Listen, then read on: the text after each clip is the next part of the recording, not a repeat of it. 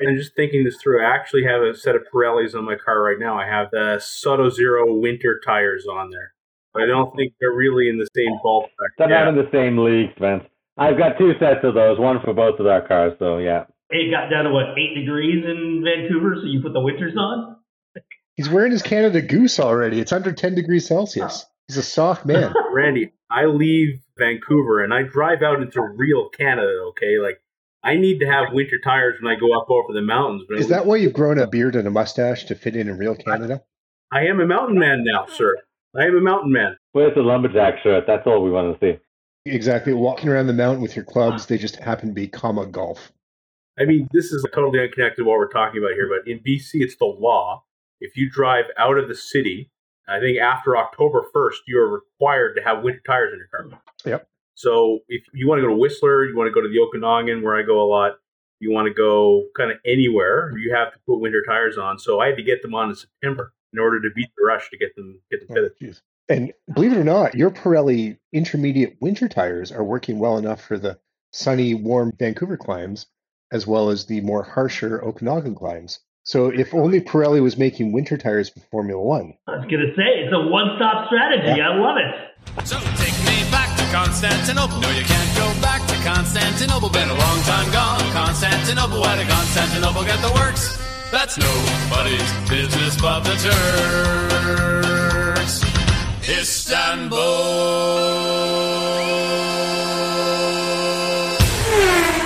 That is lights out. We're back with another episode of Flippin' F1, where four fanboys fire off about F1.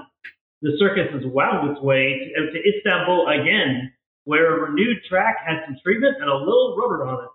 We watched a wicked start, an unexpected Red Bull Merc dogfight, and a lot of rain for yet another weekend. In the end, we saw another flip of the driver's standings and what might be the last race win for our man Valbot. Overall, a pretty pedestrian race. Not the worst, but certainly not the best. Are we just spoiled with what's been happening this season? Well, the panel's here to talk about it. Our post-race frolics feature goofball games, candid commentary, and accessible analysis, not to mention my usual avalanche of alliteration. But we'll break down the past week's race, talk about the circuit and surrounding area, and dig a little deeper into the world's most legendary motorsport. Paneling with me, as always, is our fiery fanboys. Like usual, I'm the host that keeps it close, Randy. And joining me, starting from west to east, you got the man you love to stand, Andrew Spencer. So, did you recover from Thanksgiving dinner, man? Just barely, Randy. I think I'm finally over my turkey hangover. Good to see you. Yeah, that's at least one turkey that was enjoyable. All right. And of course, doing the details is our barrister of ballots, our solicitor of speed, the counselor of curves, our tech junkie, and rules interpreter extraordinaire, Gareth. How's the all-new family HQ, bud? It's great, except for when one person gets sick, everybody gets sick. Uh-oh. That's not that promising. This is a new one. Anyway, great to be here, though. Pardon me if my performance is off tonight. And we can't do what we do. Well, we could, but still, it's you-know-who. Our fun-loving, wine-swilling, fact-spewing, joy-listening lecturer, who's now regretting buying shares in Ramico, our absent-minded professor, Phil Deere. How you doing, man? Doing good. I'm so sorry about the hula skirt, guys. I just can't seem to put it down, but happy to be here. You have to burn that thing, man. We've never wanted you to take off a skirt so badly. Hey, you shouldn't have bought it. So such a nice one, Gareth. Well, it was Canadian Thanksgiving weekend, apropos for a race in Turkey. Whatever, somebody had to do it, and now it's out of the way. So while I'm thankful for any F1 weekend, Phil, you gotta burn that skirt! Holy gee! This is getting absolutely ridiculous. So, Professor, set the stage for us. The track was renewed, and the drivers last year complained it was driving on ice. So tell us more about Istanbul Park, what we saw to this return of F1, and any notable old races from this track. Well, a slippery when wet track. That's what they should just call Turkey, because every time it rains, the cars just go sliding off. And we seem to have evidence of that again. But what else can you say? I mean, somebody's got to talk about the never-ending corner 8. That just goes on and on and on, or is it 3 corners in one? But yeah, no, the track, it's a relatively new track when it comes to Formula One. It's only had 9 races in the last 16 years. It is another Hermann Tilke track. So just to be clear, that means Sochi, Turkey, and then Circuit of the Americas. We're racing three Hamilton Circle tracks in three consecutive races this year. All right, sorry, I got to stop you there, Phil, because you got to tell our friends who just come in from Netflix, what does that mean exactly? Well, Hermann Tilke is an engineer, German engineer, and he's designed and touched a lot of tracks, actually. He's actually had influence on a lot of tracks as they've sort of re-engineered the tracks over the years. But the Turkey is one that he actually helped to sort of design from scratch. The same with Koda in Austin. And then Sochi, he just sort of designed the layout and helped to sort of facilitate it around the Olympic Park that they were using. All right. Any notable races on Turkey over the course of the history of the race? You mean apart from last year's racing on ice? Not really. I mean, if you look back at the history of the winners and everything like that, it's the real track that no one team has actually purely dominated. You know, the 9 races have been won by 3 different teams over that time period. And although, here's a fact, 2 different engine manufacturers only. It is a Mercedes track according to the stats. That's all I've got for you, though, guys. That's fair. Spence, give us the travel scoop on Turkey. So what should we eat, see, buy, look out to where if we decided to check out this race? Yeah, well, I mean, Turkey is really where East meets West. Like, there is an actual bridge in the city of Istanbul where you travel across it to get from the European continent to the Asian continent. So as a result, it's a great amalgam of a lot of different types of influences, cultures, religions. Lots of great food there. If you're going to go, you can travel on Turkish Airlines, which by all accounts is a really nice way to fly. And if you're going to go check out the race, you absolutely need to bring your rain jacket. I mean, it seems like it rains there all the time, Phil's skirt notwithstanding. There's been a couple of really wet races there in the last little while.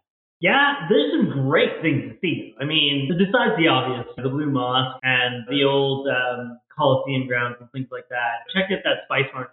Really, you know, it doesn't do it justice to see pictures. Like, you got to be there. And I think the most interesting thing is underneath the city, there is just an entire set of aqueducts that are absolutely just stunning. The stonework and the pillar work is astounding. It has some of the most amazing stonework I've ever actually seen. And then on the Asian side, you know, you get away from the hammams, the Turkish baths, if you will, and actually get onto the Asian side to experience them there. It's a whole different thing.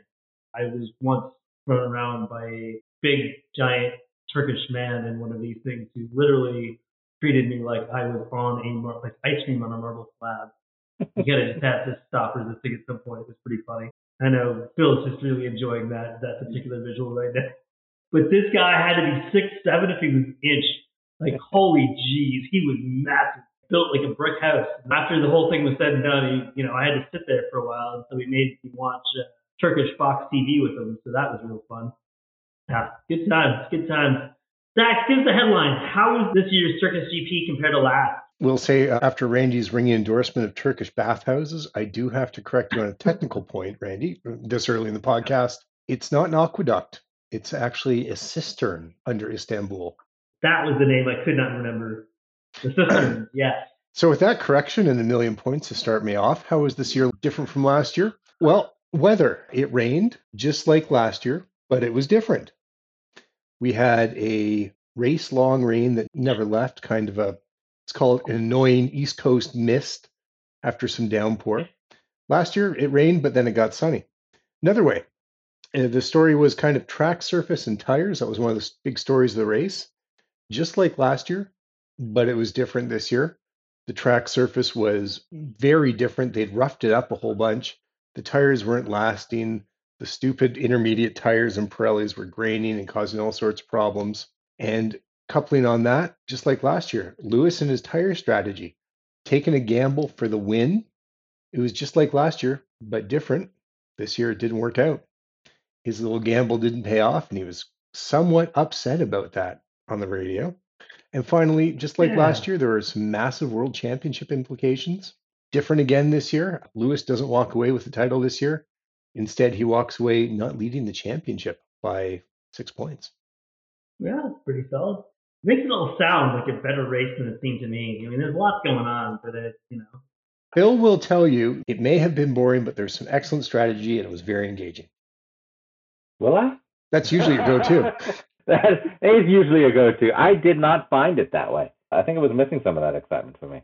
Well, you know what? The boring bit in the middle was a little longer than it has been in other races we've seen lately. But seeing that, there was some absolutely great wheel-to-wheel racing between Checo and Lewis and even Yuki for a while. Like, there was some really, really great stuff. Carlos Sainz. Yeah, Carlos absolutely lit the back of the field up. So there was some stuff that you could enjoy. Yeah, we'll get into that in a little bit, but for now, let's play everybody's favorite game. Eric, play the sound. Box, box, box. Bingo! For those new to our show, Box, Box, Bingo, of course, sees us as a panel make some poorly informed prognostications, which is perfectly fine because the points don't matter. Before every race, the panel usually makes a series of predictions, some obvious, some outrageous, all completely irrelevant to the outcome of the race. It's our weekly series of prop bets where everyone has a shot and Derek always wins. So, this week's bingo card featured a stroll off the track, or Brad, paying homage to one of the Canadians celebrating Thanksgiving weekend, and let's admit it, making fun of Stroll is just gravy. So, given that Professor Stacks and I didn't even get our board complete this week, Beth, you get the honor. Tell us about your quality predictions. Yeah, well, you know what? It doesn't seem like they matter, Randy. I win by default. But I had my predicted top five for the grid with Verstappen, Leclerc, Perez, Bottas, and Norris. And you know what? I think some of those were a little out, but again, does not matter. I take it by default. We'll see about that. Tell us about yours, Phil. You know, as my predictions go, they were about as useless as ever. I had Bottas and Verstappen in the top five finishing, but I had them in the wrong order. Yeah, that's fair. You also had Danny Rick, which I loved before, but also Gasly. Yeah, I was hoping that we were seeing McLaren do some sort of resurgence and carry on the momentum they had in previous races, but this wasn't a track that really was designed for the McLaren, and I should have done my research better. Yeah, that's fair. How did you do, Gareth? Decently well with the top five. Ferrari had looked really on form all through the free practices. And actually had Leclerc and Bottas in there, and they were in the top five, swapped around, although I did call Fernando Alonso qualifying fifth, so that's full points to me for that one. On our bottom five predictions, Mazepin was down there in the basement. He sucks. I got that. Sainz was down there. I figured Lance would really stuff it up, but he didn't actually. I think he even managed to escape. He did. He gritted up eighth. So sorry about that, Lance. Yeah. Wow, stuff it up. Is that another turkey joke? Oh, there it was. No, my bottom five, too, on a wing and a prayer was, just nowhere near what it should have been. I mean, I, of course, got Maz. I got Mick. But, man, Tsunoda just finds a way to screw me every time. For the beginning of the season, I thought he was going to do great. He finally does okay. And, of course, I've got him in the bottom five. Randy? You're getting screwed over by a guy who's like 5'2" all the time? I know. Where's the solidarity, man? And race predictions. How did you guys do? Well, I did pretty good. I had the top five, not in the correct order, but had Verstappen, Leclerc, Hamilton, Perez, and Bottas all in my top five. So I did pretty good. I didn't have the faith that Valbot was going to be able to hang on to his first place, though. So that was where I really missed. But yeah, I think picking the top five is pretty good. I'll take it. That's fair. What about you, Philip? I actually had all the right drivers in my top five, just in the wrong order. So for the first time, I got to take points for that. Something. Even half points I'll take. But I had Verstappen, Bottas, Hamilton, Leclerc, and Perez. That was the order that I picked them in. And they were a little bit out, but I had all the right drivers. Yeah, all right. That's fair. Spence, talk us through the rest of your predictions. Well, I will say most of them are not important, but just know that I made a very good effort at them. I did have Sainz coming from the back of the grid to the points, however, and that was smack on. Man, he was man possessed coming from the back there. I have comments about that later on. Yeah, for sure. I mean, you did. You got Sainz in the points. You thought Russell was going to get in the points again. You didn't. That didn't happen. No, don't worry. Two safety cars. Yeah. Well, that didn't happen. That's fine. 16 finishers. So no, that didn't happen. What's the deal with that? Like a rainy weekend with no safety cars? Well, first of all, you're a loser because you played with yourself and by yourself in this instance. And secondly, I think you got a bunch of negative points. So I think Phil, Randy, and I co-win this. Absolutely not. But just to touch on something there, Randy, you talked about the safety car and the fact that we didn't see one this race. It was an Aston Martin safety car that didn't make it around a track. Is it a Mercedes fix? Simple hat moment. Yeah, there it is. Somebody had to say it. There's only red flags when the work drivers are doing that. Yeah. Okay. Well, yeah, because I mean, Mercedes is paying to make sure their car gets seen on TV camera, people. Yeah. Michael, did you read my email? Isn't it somebody saying, hey, Lawrence, you want cheaper engines for the company next year? Something like that. Yeah. All right, well, let's tally up the points. We'll give Phil, $500,000 points for getting that race prediction right, and then take away 2.5 million for all the ridiculous predictions. So you're minus $2 million. That's good. You know, Gareth, we'll give you about 5 points for at least getting something on the board. And then, Vince, by virtue of you being the only one who completed the box and it being our Thanksgiving show, you get 5.7 million points, but they're all being donated to the local food bank, which means Gareth wins again by 5 points. So, this is as fixed as a Formula One race. I wish you could see Andrew's face right now. They should let us be the stewards and the FIA together. We'd be really good at it. We'd be just as impartial and predictable as the current set of them are. Yeah. Lovely. Oh, dear. All right, let's talk race, fellas. By way of some virtual predictions, because most of us didn't get the board done in the first place, let's just kind of have an open forum on what's on your mind this week about this race. I know you want to talk about Sainz, Gareth, so let's go there. Yeah, Carlos Sainz, I think he is my dark horse of the season. He is a driver who has been, I'm going to call him consistently underrated. Everybody knows he's good, but nobody says he is what's called championship material. He is just incredibly thoughtful, like in terms of his racecraft. There was some stuff, I think we talked about a few races ago, where he was talking about, oh, last year Hamilton did this with his tires. We have to watch out for that again this year. And this is actually a Drive to Survive moment. There's an interview with him and his dad, Carlos Sainz Sr., who is, I think, a 5-time Dakar champion, 3-time World Rally champion. And they're talking about racecraft and racing and the philosophy of racing. And I just feel like he's somebody who his head is such in the right place, together with the fact that you hear reports that he just walks into a team and he's raced, I think, for 4 different teams now, if memory serves, Toro Rosso, Renault, McLaren, and Ferrari. And you never hear anybody say anything bad about him. Like, he just comes in, does a great job, makes everybody kind of coalesce around him. And right now, he's beaten Charles Leclerc in the driver's standings.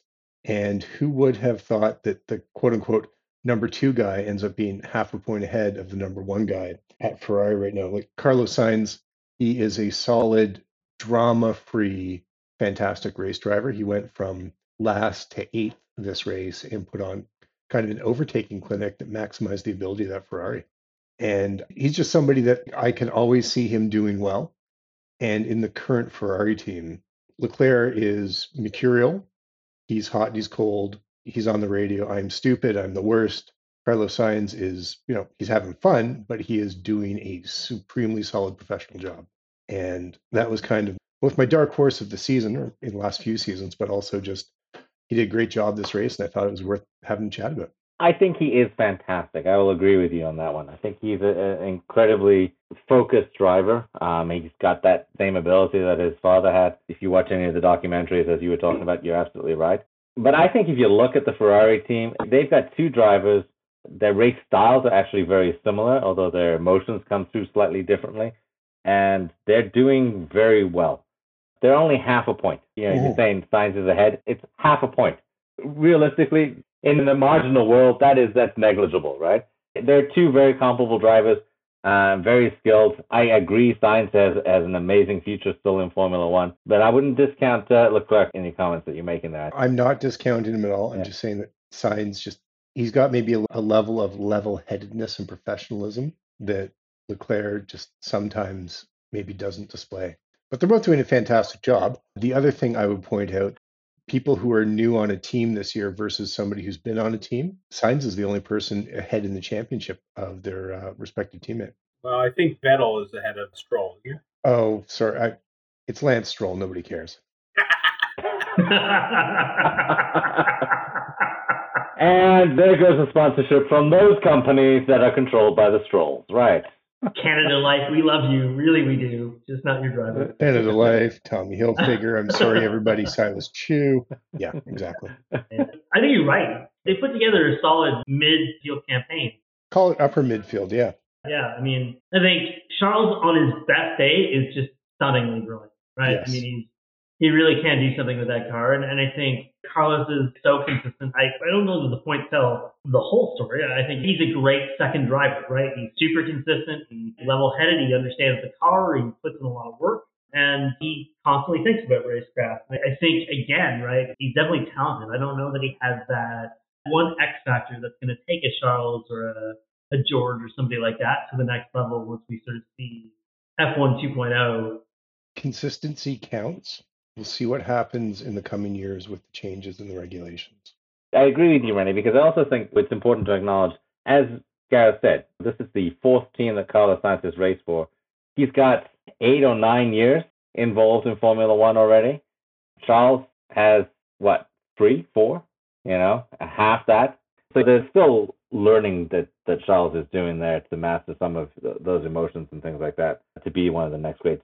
But this is what Ferrari does. They've always had consistently paired an experienced driver and a slightly younger driver together. But I think they've got two drivers that are equally paired. They're equally matched. Sorry for the dead air there. I think I had a coronary after I heard you say I agree with you, Randy. So I just covered for a second. What the hell? Yeah, I was enjoying the peace and quiet, Randy. I was just listening for Horseman. Relax. And unfortunately, this has been recorded, so you can play it back anytime you want to hear me say that again. That's all good. Spence, you prompted it in bingo, man. Let's talk about Checo and Hamilton and some of the finest on-the-wire edge of desire races I've seen in some time. Man, what were your thoughts on that? That was wild. Yeah, it was crazy. I mean, Hamilton was really making his way through the field until he came into what seemed like the widest car on the track in Checo's Red Bull. And I mean, he just would not give up that place. I mean, I guess that's kind of the difference when you are the second guy trying to be a supporting act versus the guy in the fight for the championship, maybe. But I mean, it was just aggressive wheel-to-wheel driving. Like some of the best stuff I think we've seen all year. Really makes me excited to see what we're going to get out of Checo next year in his second year at that team. I think so. In a new car and in a new situation slightly, I think that'll be great. But I mean, it was wild though. It was clean racing. They were wheel to wheel a lot of the time and they were pushing each other and it was super clean. Like I got to wonder, like had that been the Lewis-Max battle, I'm pretty sure one of them would have taken each other out. But both of them pushed the line and both of them came away on this. I mean, Checo took the spot, Phil, way in. You know, it was clean racing. At least they didn't touch each other. Whether it was fair racing or not, that's a questionable piece that will come to in the Steward Seward part that got failed to be picked up on as far as I'm concerned. But yeah, they respected each other enough not to hit each other. And I think that was the key thing. And Checo was doing exactly what he's paid to do, right? To be the rear gunner for Max. That's what his job is. That's what he's paid for. And yeah, I think if you'd had anybody else in that situation, I don't know. I mean, I have a high respect for Checo and his driving style and his abilities. So somebody else on that exact same turns, we've seen it happen before, would have just driven into Max at that point. Would have driven to Lewis, you mean? Yeah, sorry, Lewis. Exactly. Yeah. Oh, Lewis. Look at that. Look at that. Freud was right. Yeah, you've got me thrown on my game now that I've admitted that you're right. But no, driven into Lewis on that last corner during that pass sequence. There you go. Yeah, good stuff. Gareth, what are your thoughts on that one, man? I love the racing and, yeah, what everybody said. We'll get to the Steward bit of it because some of that was objectionable, but it was fantastic racing from two veterans of Formula One who both been doing this more than a decade, I think, each of them. And it was not quite to the level of the Alonso-Hamilton battle that we had earlier this year? In Portugal, was it? Hungary. Was it Hungary? It was Hungary. But yeah, like here's a clinic about another clinic about fantastic, mostly clean racing where nobody knocks anybody else. Generally off the road and there's no contact between the cars. This is why we're here. We want to see great racing, whether you're, you know, a rabid Lewis fanboy like Phil is or a rabid Max fanboy like Randy is. Regardless, you do want to see clean racing. Yeah, no, for sure. That's you definitely want to see clean racing. Although I wanted to throw one more thing out there is what we did not see this race, or what we saw the inverse of. A lot of people took tire gambles. None of them paid off. They would have looked like heroes if the weather conditions swung the other way, but literally just like Russia, fell on their faces. That leaves the question, though. I'm curious if any of the panelists, if we know of any of this, but has in recent years Pirelli tire gambles actually ever paid off? And when I say gamble, I mean just switching to slicks or switching to inters because you've timed the weather right or you've gambled on the weather changing. That's what I mean. Like you're gambling ahead of the call. I don't think, unlike Bridgestones, that you could drive the intermittent tire when it was dry, you could drive it when it was pure, like hurricane weather. Pirellis are a little bit more finicky, right? Well, Spence, given you're the only one of us that's actually ever gambled on Pirelli tires, why don't you weigh in? Look, Randy, I am one for one in blowout with my Pirelli ownership, so I really don't know if I'm the guy to be talking about it. Loving my Michelins now, though. I'd just like to say to Continental Tires, who sponsor automotive podcasts, I just bought another set of Continental Tires for my Audi. I, too, just bought a set of Continental Tires for my Volkswagen, so... Continental, we love you, man. So please come sponsor us. I mean, I'm curious, Jeff, like, because Ocon went the whole race on those ventures. Do you think he'd have actually done better had he actually stopped in the window?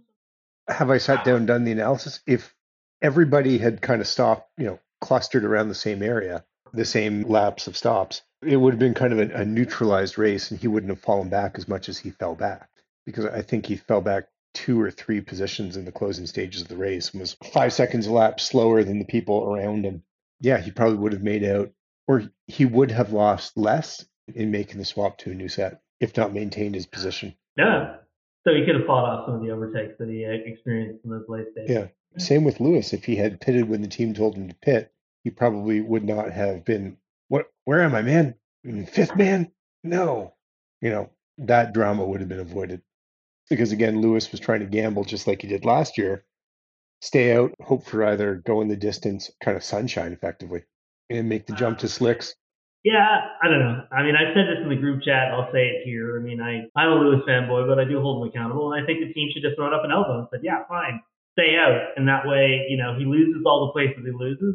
And the narrative is, well, sure, man, you did it to yourself. Either we get to be the strategist, you don't. But well, he came around in the end, win as a team, we lose as a team, but he just had to whine about it first because he's Lewis Hamilton. Wow, I think, again, I'm finding the whole whiny Lewis narrative just getting a little tired insofar as, like, we don't hear all of the other racers in their whining. And obviously modern F1 and the way that we do TV now means that we didn't hear that before when races were being, I mean, I'm not saying that he doesn't talk a lot and he doesn't complain a lot.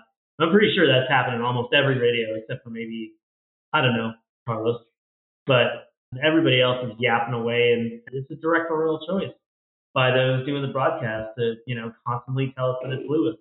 Okay, no, but you can't say that because he's... No, everybody whines. Everybody whines. Yeah, everybody probably does whine. But here's the thing, all right? Lewis whines in a certain way, and he has been doing this for 12 years now, 13 years that he's been in Formula One, all right? This is his race. This is part of his racecraft. Yeah. It is not fun to watch and enjoy, let me tell you.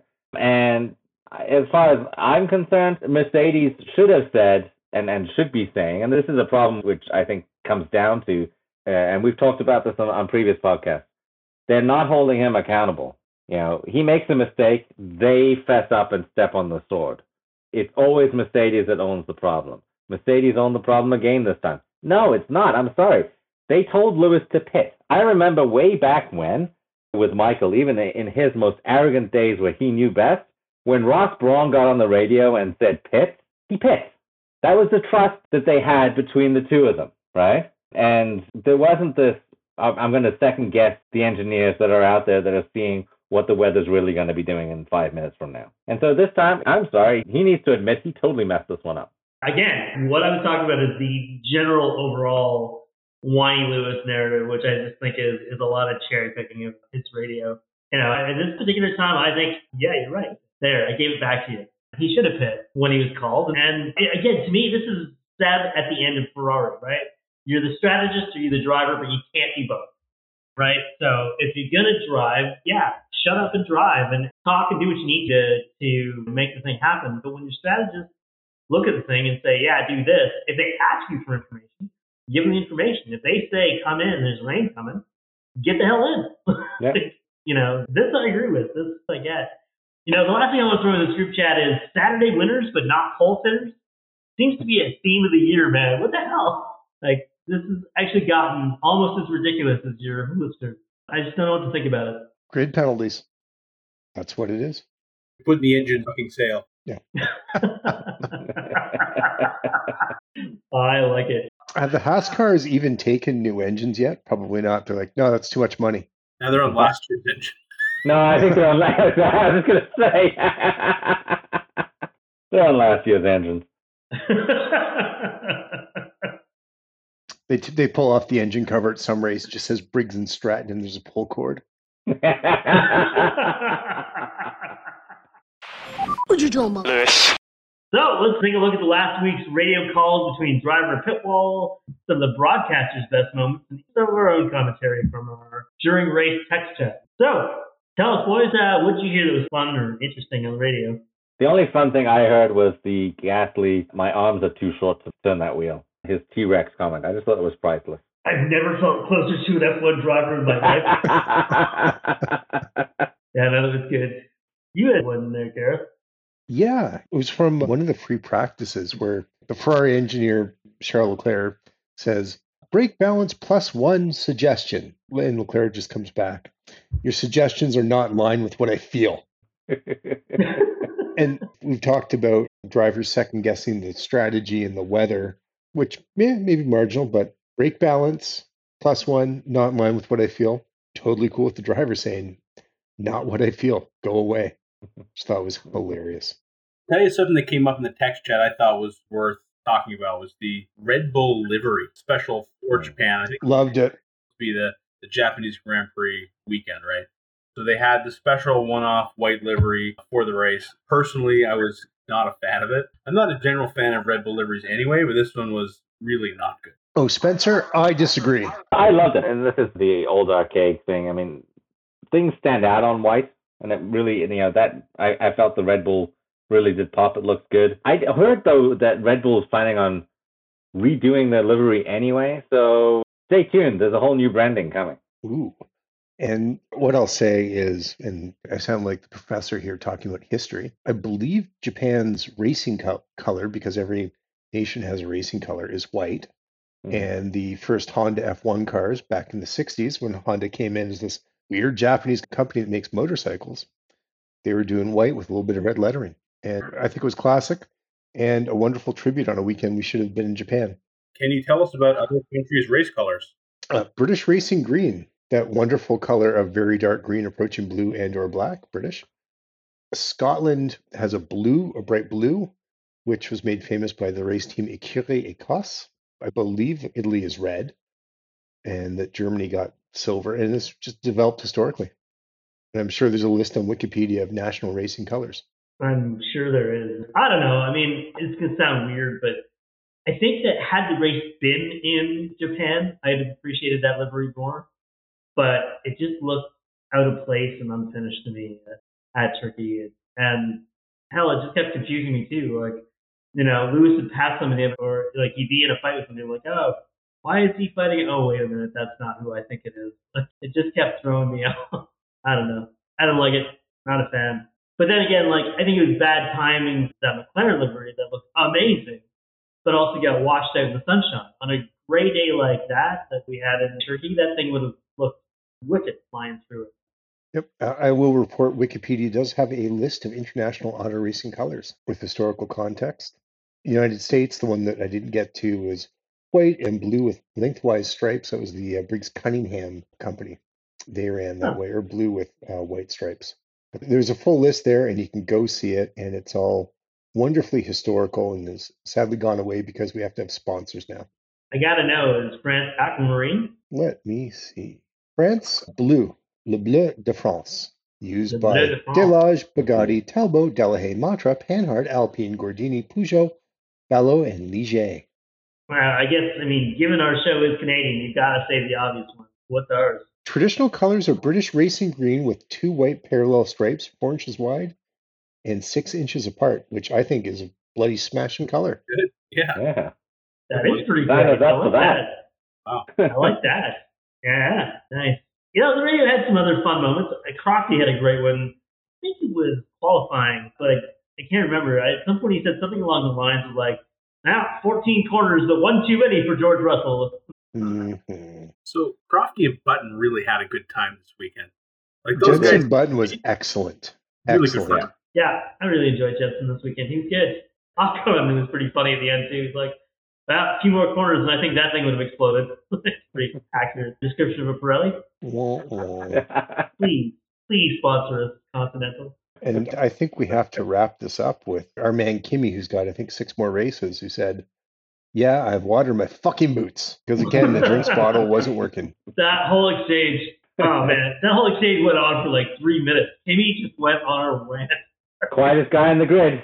You'd never guess it. So that's another week of What You Talking About, Willis. Check out the radio next week to see what happens. So let's talk penalty props and Stewart, because I know you guys are waiting. Bring it on, Phil. Bring it on. It's the consistent inconsistencies, for fuck's sake. Excuse my language, but seriously.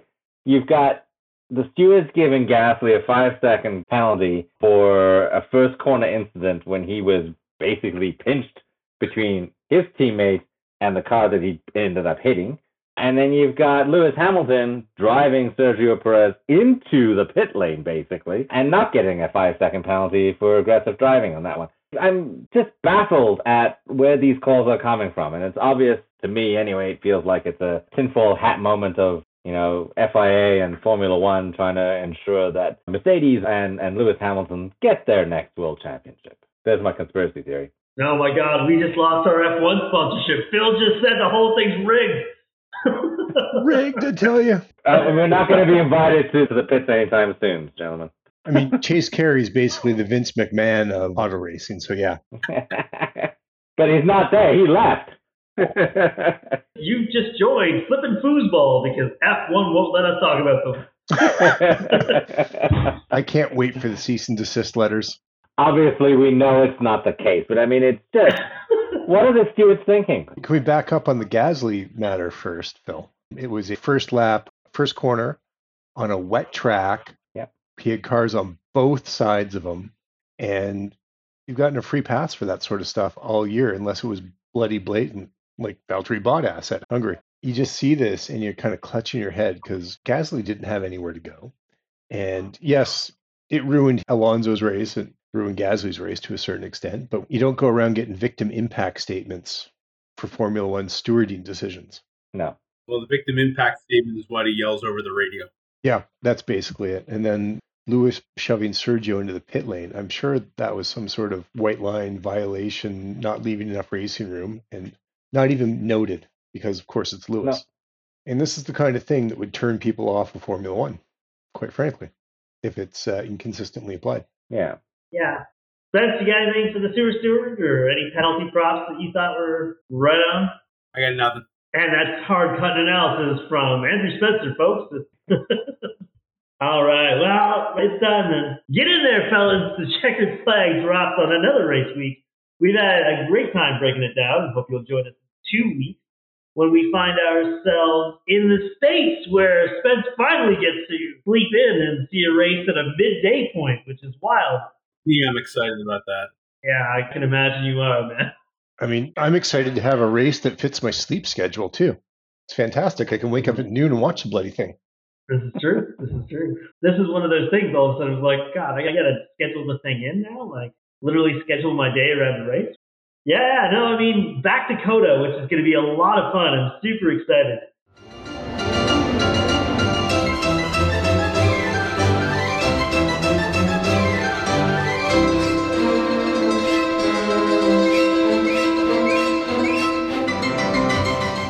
So let's close out our week with the usual winner whinge, where each of us will drop 3 things into the chat, something you enjoy, something you're perplexed by, something downright irked you, or just something about the future of the sport. So Phil, since you haven't gotten the start on bingo for 3 weeks, you get to go second again.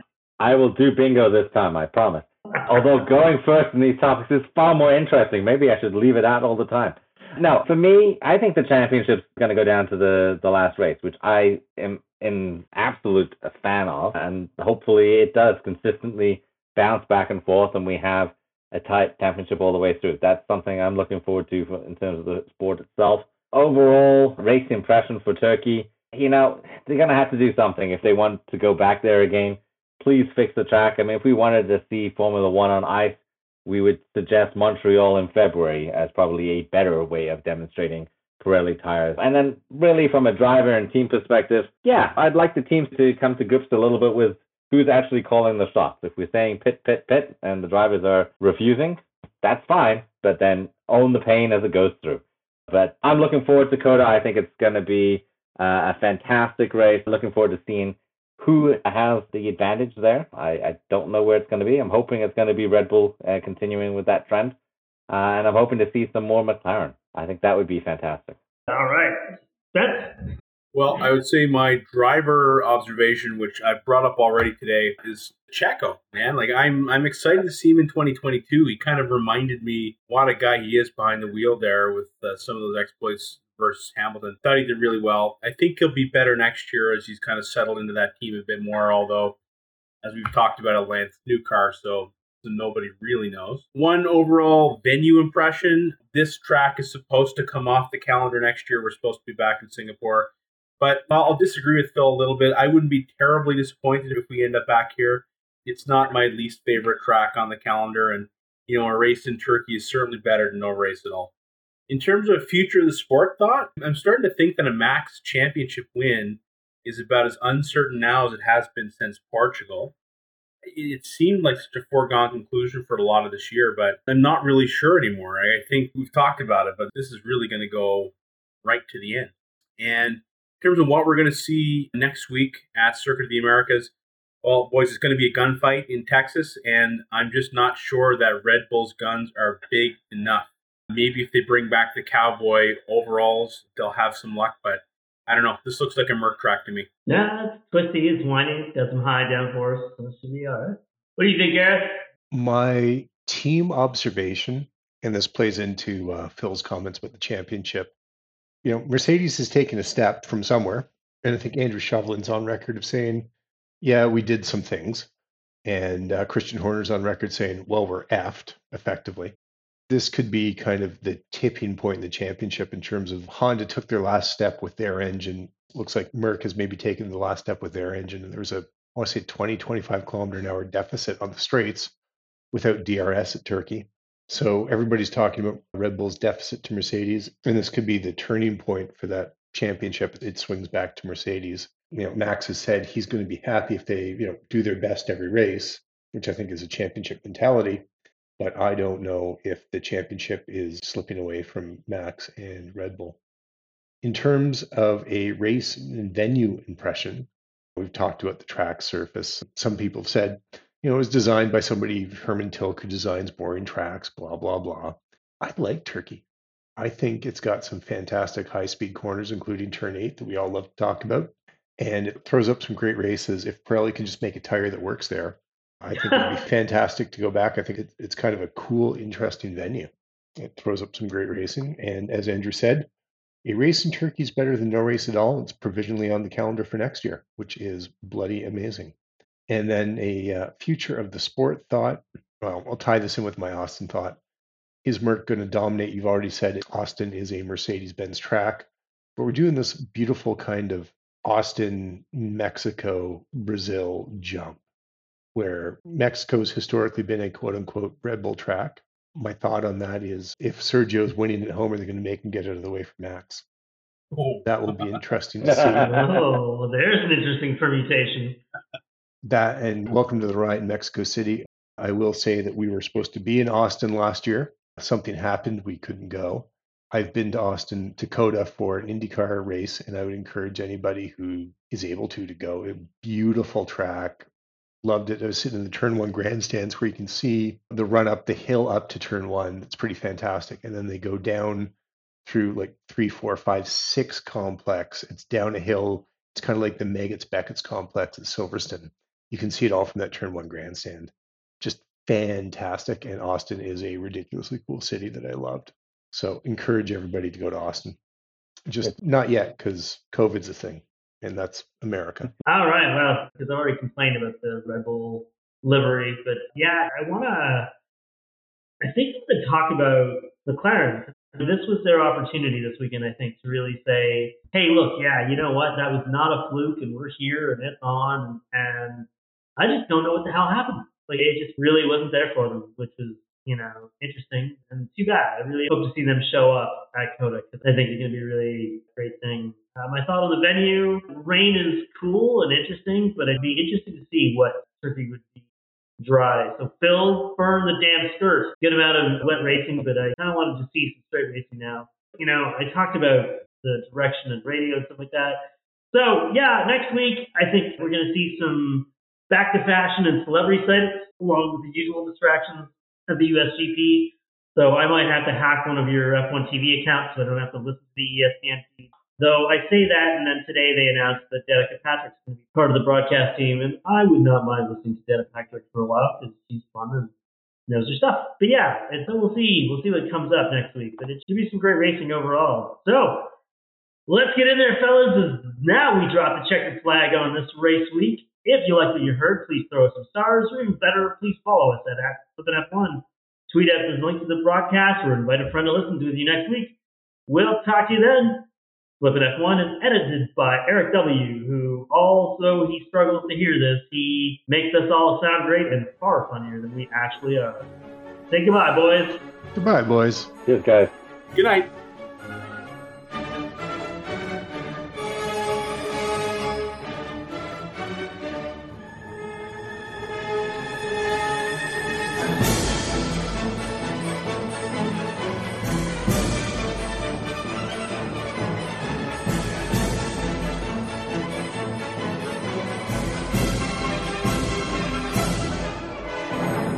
Istanbul.